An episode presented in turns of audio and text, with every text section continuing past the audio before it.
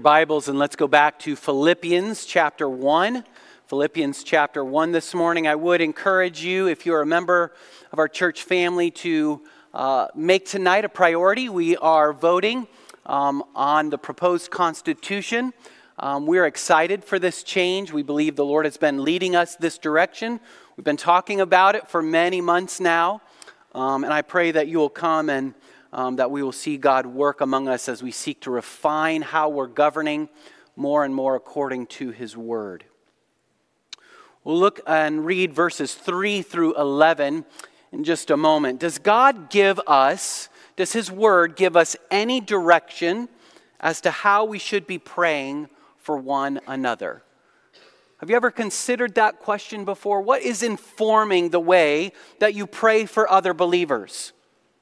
And this would include those that are in our own homes, those that are coworkers that know Christ, those in our life group, our community group, our church family as a whole. What informs the way that you pray for those believers? How are we to be praying for them? Now, there are certainly lots of different things we could pray for one another. I believe this passage shows us that while we should certainly be bearing one another's burdens in prayer, we're not saying that's wrong at all. We want to let the priority that Scripture lays before us become our priorities. I think Paul is setting before us a way to pray, priorities in prayer that we need to embrace wholeheartedly. How should we pray? Just very shortly, succinctly, we should pray for one another's spiritual growth. How are we to pray for one another? We are to pray for spiritual maturity. Consider all the things that this little church plant in Philippi is facing. Their church planter is in prison for sharing the gospel, and they're facing those same kinds of persecutions, that same kind of opposition.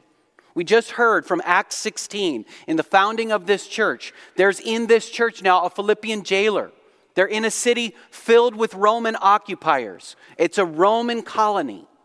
They're not favorable to the gospel. Paul says that they are to stand firm together in one spirit. We also know that in this community there are false teachers. In chapter 3, there are those that are emphasizing unbiblical, legalistic requirements to obeying and following God. Paul writes, Look out for the dogs Look out for the evil doers. Look out for those who mutilate the flesh. So, wouldn't it be good for them to pray that God would protect them from false teaching? Again, we're certainly not saying that would be wrong.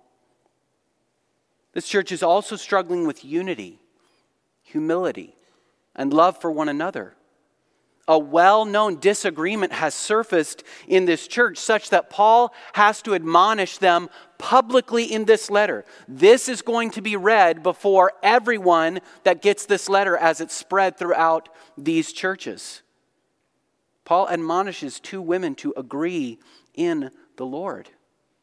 In this opening prayer, he could have said, I'm praying for that.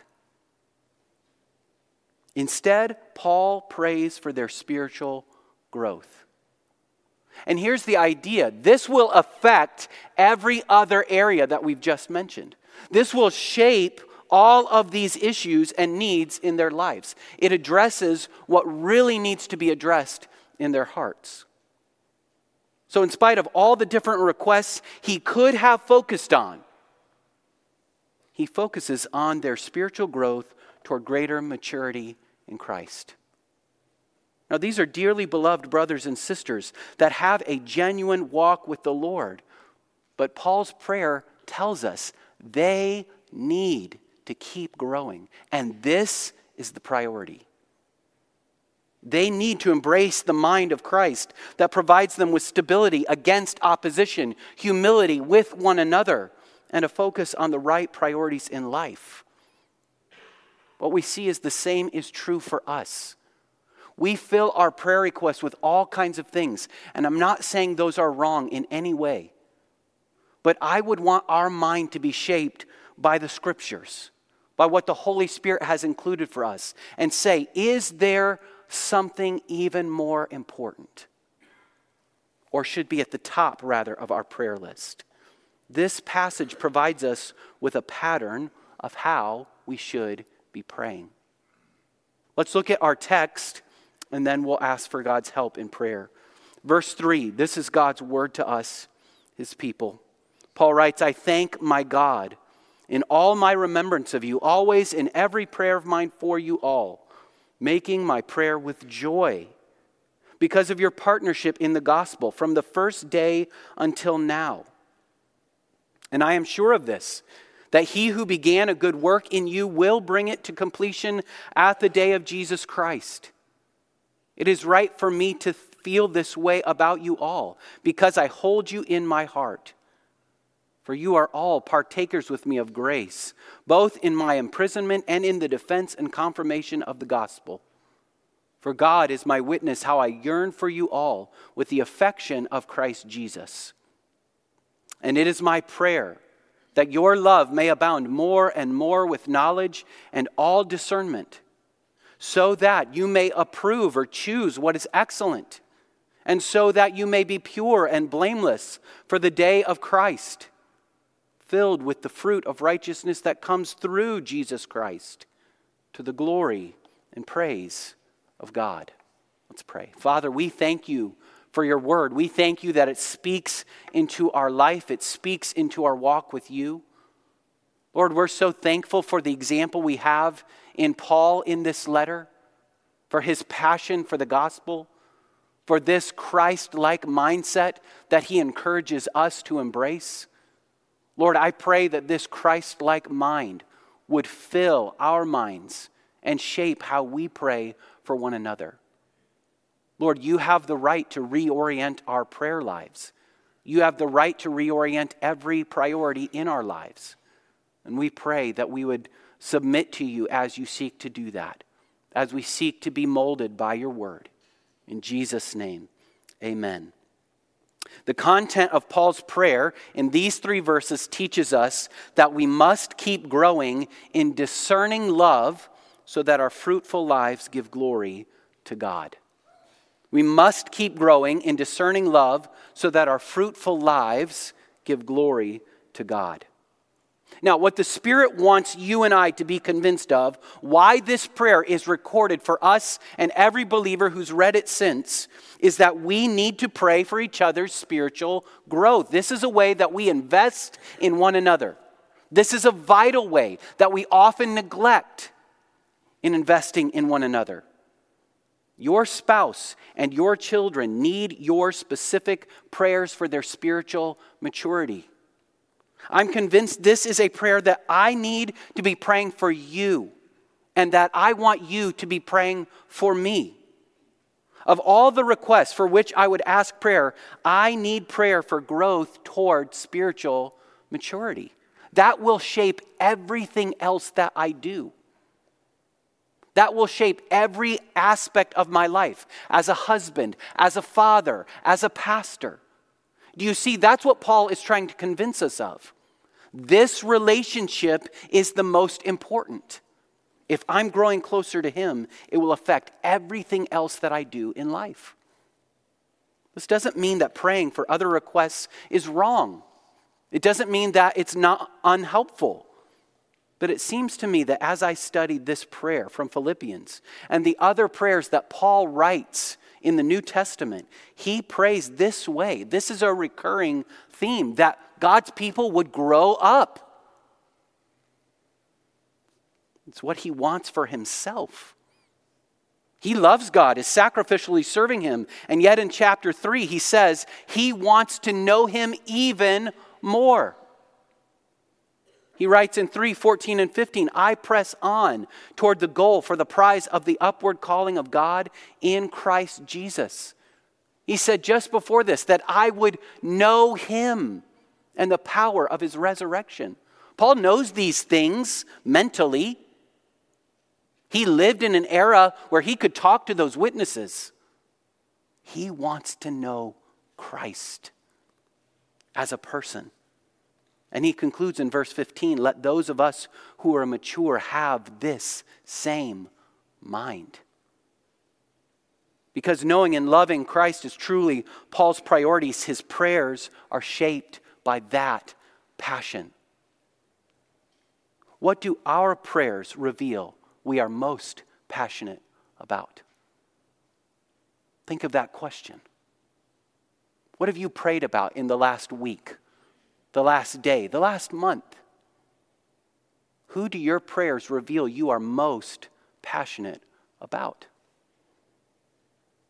This text calls us to pray for spiritual growth in Christ's likeness. Very often, our prayers are shallow and even often unknowingly self centered. In his excellent book on prayer, Timothy Keller observes it is remarkable that in all of his writings, Paul's prayers for his friends contain no appeals for changes in their circumstances. Does that surprise you at all? Do our prayers sound like Paul's?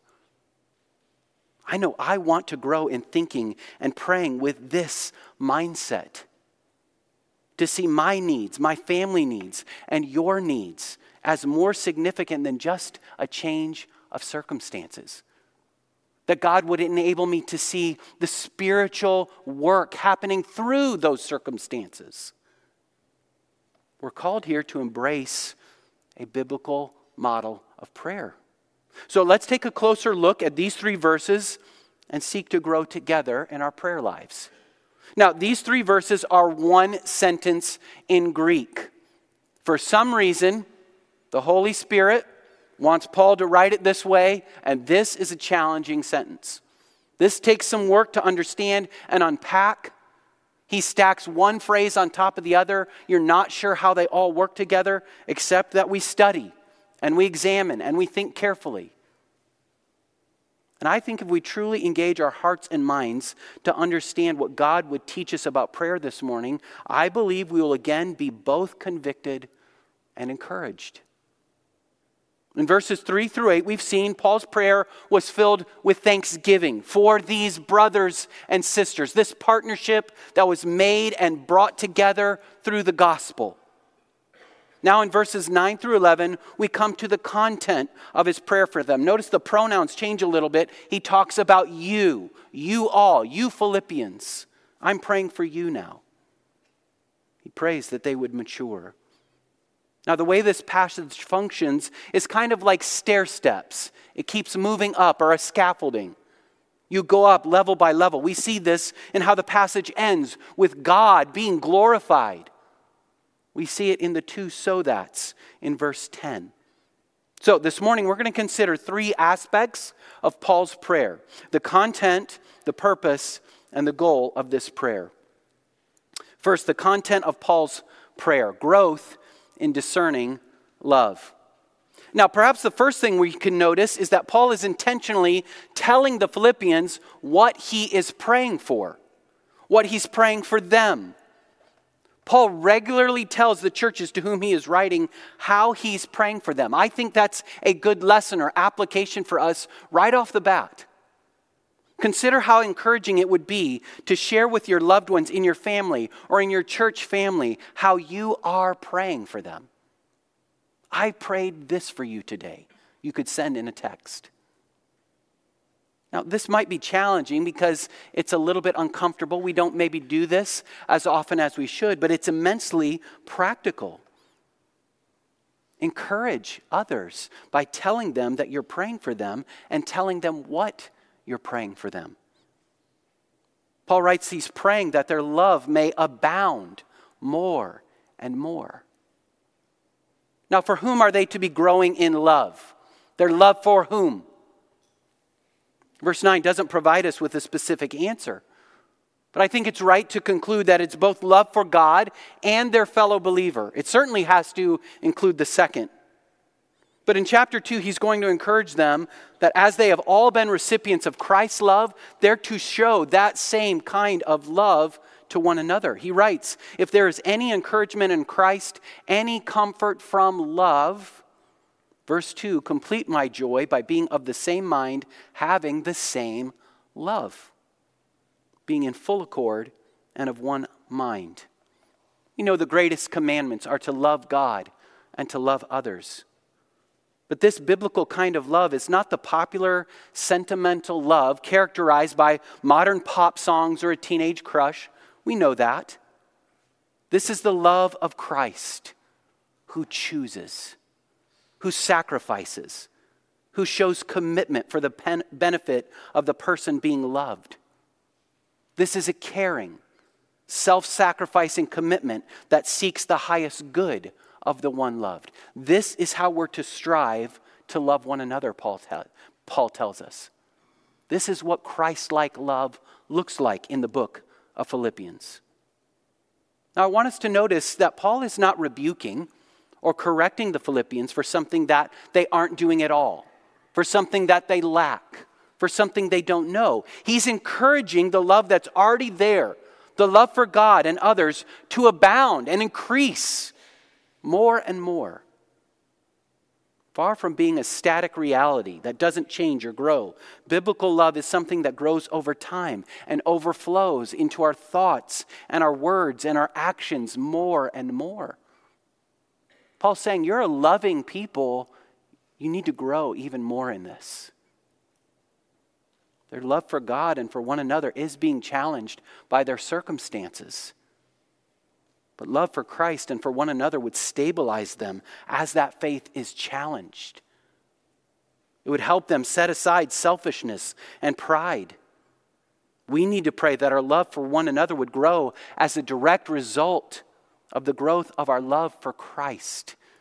We saw that last week. If we're going to, if we're going to accept, embrace this partnership, this commitment to serve one another, that can only come as we're connected to the grace of Christ in our life. Let's be honest, it's hard to love other believers. It's hard to give up my priorities for somebody else. It's hard to love people who do not think and act in all the ways that we would like. It's easier to keep them at an arm's distance. It's hard to love selfish sinners because we are selfish sinners. Churches in the New Testament aren't characterized as perfect places with completely nice and cleaned up people. There's no letter that's written to any church that's doing just perfectly. Churches in the New Testament are filled with people who need to grow in the grace and the knowledge of our Lord and Savior Jesus Christ. And when we admit that that we are still sinners. We remove that charge of hypocrisy that so many level against the church. We don't claim to be all cleaned up, all fixed up. But if we're to be an accurate reflection of who God has saved us to be, we can't stay stagnant in our love. We must grow. Secondly, in verse 9, their love is to be accompanied and shaped by knowledge and all discernment or depth of insight. Paul prays not only that they would have an increasing love, but also a discriminating love. The word for knowledge here is not focused on mastering a set amount of information. The word is relational. This is the kind of knowledge that comes from experience or personal relationship. Picture in your mind the married couple celebrating their 50th wedding anniversary. They have a knowledge of one another that the couple at the wedding altar are striving toward, that they can barely even conceive of. This couple of 50 years have experienced life together, many, many ups and downs. They know each other. Paul's praying that the Philippians would know God for themselves by walking with him day after day after day. Think of how love and discernment grow together. A husband's love for his wife and a wife's love for her husband deepens as they grow in their knowledge of one another. You can't love somebody you don't know. D.A. Carson explains the ever increasing love for which Paul prays is to be discriminating, it is to be constrained or held together by knowledge and depth of insight. Without the constraints of knowledge and insight, love very easily degenerates into immature sentimentality or into the kind of mushy pluralism that the world often confuses with love. Biblical love's priority isn't to affirm everything someone thinks or feels or does. Think about how our world confuses this. Don't set any limits on what I love, on who I say I am. If you love me, you'll affirm everything I think and say and do. But biblical love is constrained by the truth, it leads to the best ends. So Paul prays that their love would increase along with discernment. If we would love God as we should, if our love for Him would grow, we must grow in our knowledge of Him. You can't separate the two. You see, love and knowledge are never pitted against one another in Scripture, they never stand in contrast to each other. Neither Jesus nor Paul emphasizes one to the exclusion of the other. They always, always go together. Greater knowledge leads to deeper love. So you cannot deeply love someone you don't know. And that's why Paul's encouraging these believers this way. Now, notice, it's important for us, even as we think of this, that again, we're not trying to stir this up amongst ourselves as if we could do that. Paul is praying for this. He's expressing dependence on God to do something he cannot do on his own. Second, we see the purpose of Paul's prayer choosing excellence in order to be blameless. In verse 10, we truly begin to see the stair steps of the text. Paul's praying that they would grow in their love for God and one another with knowledge and discernment in order that they would be able to choose what is excellent or vital or best.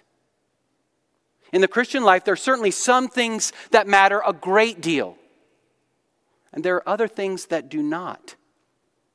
Paul is praying that they would choose the best things in life to invest their time and energy and resources in. So just think of this. We all have a myriad of choices each day. We all have the same amount of time. We make choices in how we use those time, use that time. But what shapes your choices? One author asks, what do you do with your time? How many hours a week do you spend with your children? What shapes your choice of words to your children? Have you spent any time in the past two months witnessing to someone? How much time have you spent in the past two months watching television or some other form of entertainment? What shaped those choices? Are you committed in your use of time to what Paul says here, to what is best or vital or excellent? What have you read, either books or social media posts, in the past six months?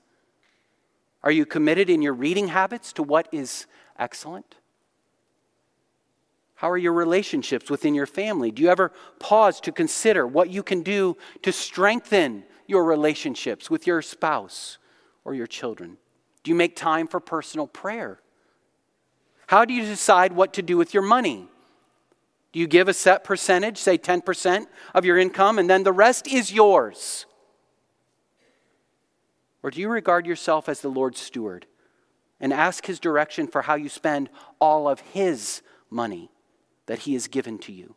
Are you choosing excellence with your money? Is your reading and studying of the Bible so improving your knowledge of God that your wholehearted worship of the Almighty is growing in spontaneity, devotion, and joy? Behind all of these choices or answers are your choices.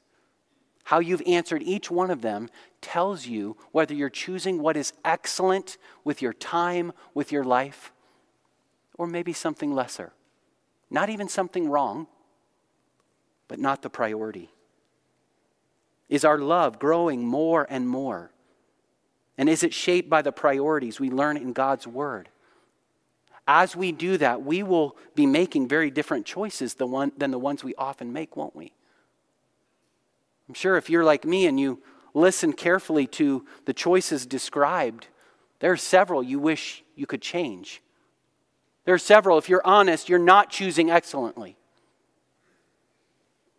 We want to be making truly excellent choices as our love for God, as our commitment to Him and others grows. We'll do different things than we're doing. We will prioritize loving God and others in each of these aspects of our life. Paul encourages each follower of Christ to examine his own life then. To what extent do I pray for things judged excellent in God's eyes, both for myself and for those around me? Is it right to always pray for our loved ones that God would move the trial or the hardship out of their life? Or would it be more honoring to the Lord, more biblical, to pray that God would give them endurance through that trial? Do I pray that my love may abound more and more in knowledge and depth of insight so I can distinguish between what is merely passable or what is excellent, between what is merely acceptable or what is best? Do I pray this for my church family? Martyn Lloyd-Jones comments The difficulty in life is to know on what we ought to concentrate. The whole art of life, I sometimes think, he says, is the art of knowing what to leave out, what to ignore, what to put to the side. How prone we are to dissipate our energies, to waste our time by forgetting what is vital and giving ourselves to second and third rate issues. You see why Paul makes this his priority in praying for the Philippians? This is a struggle for believers, isn't it? Pray that you would grow in your understanding of what is best, that you choose those best things. The stair steps of these verses then next lead us to the end of verse 10.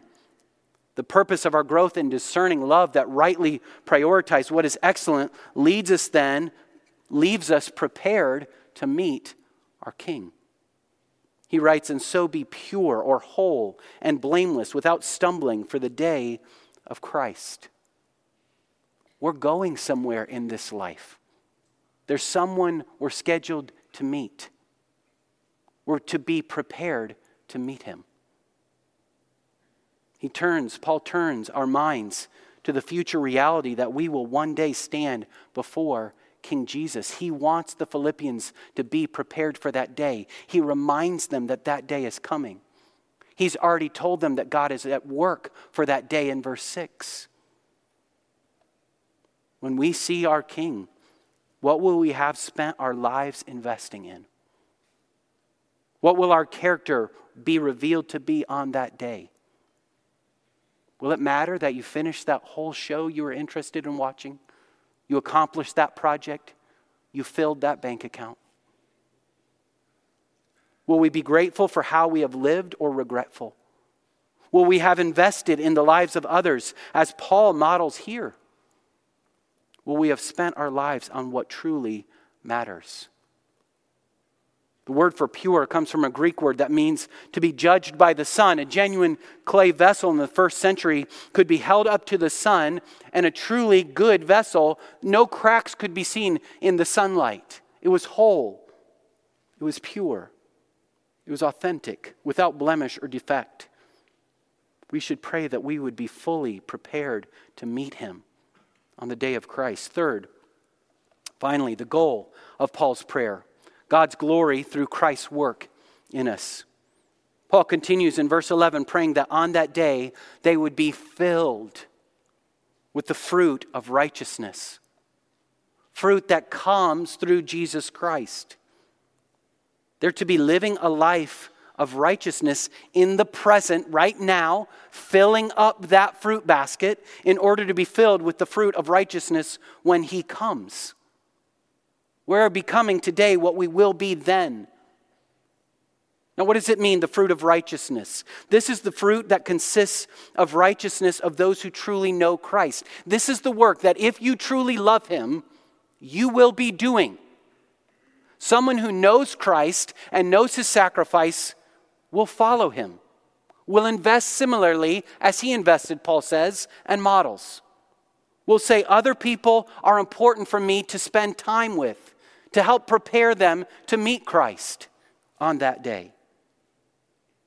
These good works are things like growing in humility and self sacrifice, other centered service. It looks like endurance through suffering and even persecution with confident faith in God's sovereignty.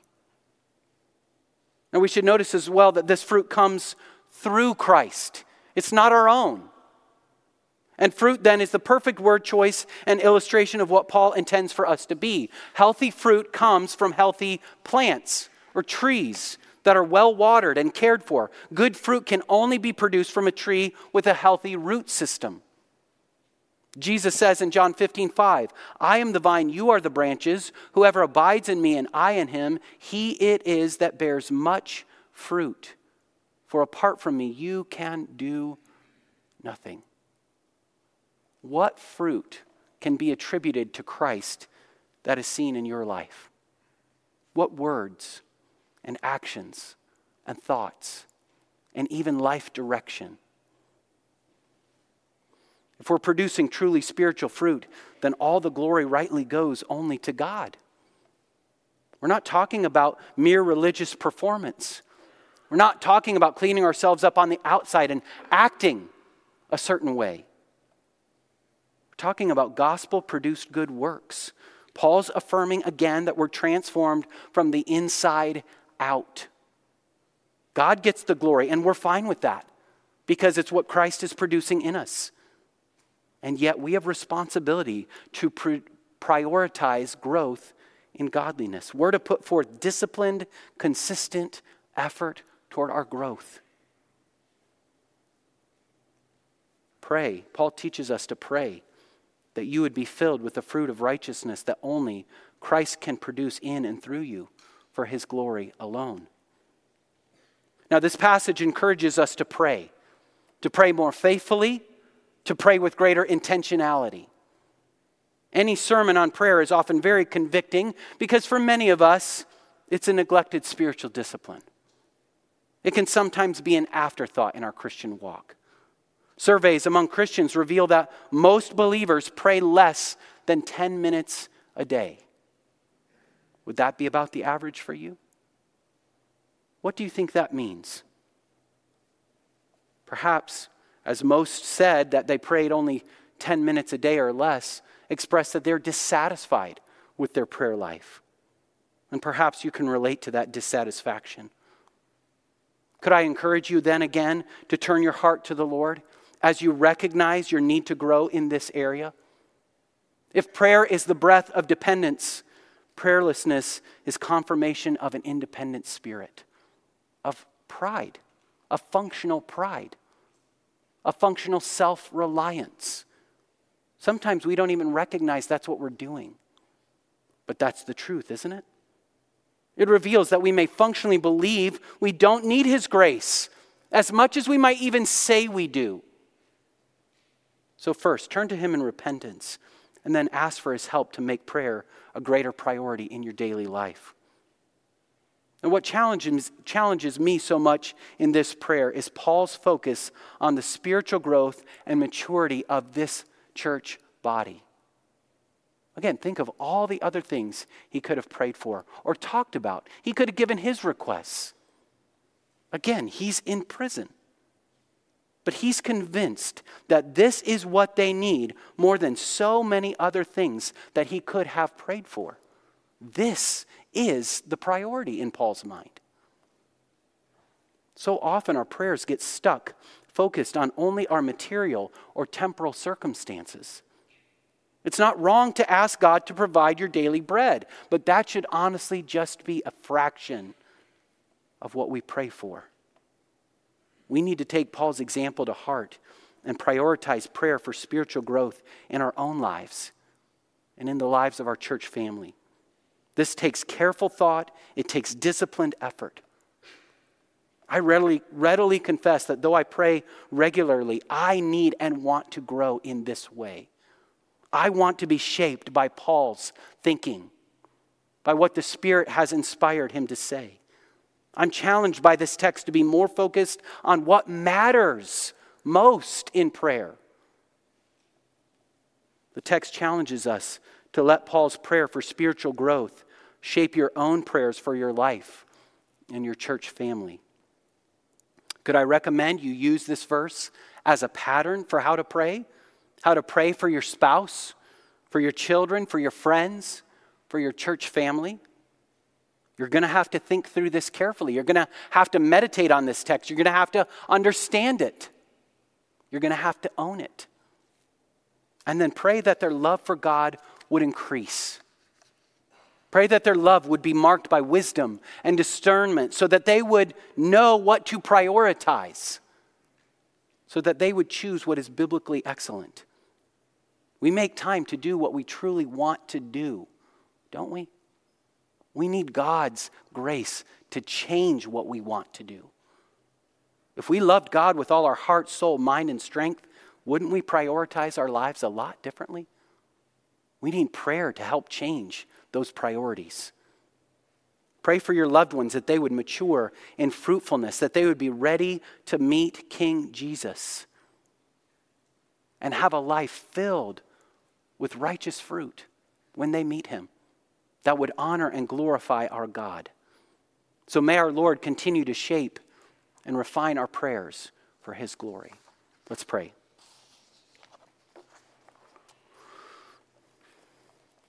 Our gracious God in heaven, we confess that we need to grow in this area. We confess that we are highly individualistic. We are prone to self centeredness. We are prone to independence. We are prone to self dependence. Lord, we so often think we know what we need to do to fix our circumstances, as if that's truly the priority. Lord, may we allow you and your word to reshape our priorities. That our desire would be to choose things that you decide are excellent, that would honor you and bring glory to your name, that would be fruits of righteousness, that Christ is working in us, that we could take no credit for how you're using us that we would again see ourselves as slaves of Christ, investing in his mission. Lord, so often the greatest danger to our spiritual lives is comfort and ease, the blessings and abundance that you've provided to us. We believe we have no need of anything, even of you. Lord, I pray that you would reorient our priorities according to your word. Help us to grow in dependence. Help us to honor you. Help us to be filled with the fruits of righteousness that only you can produce. In Jesus' name we pray. Amen.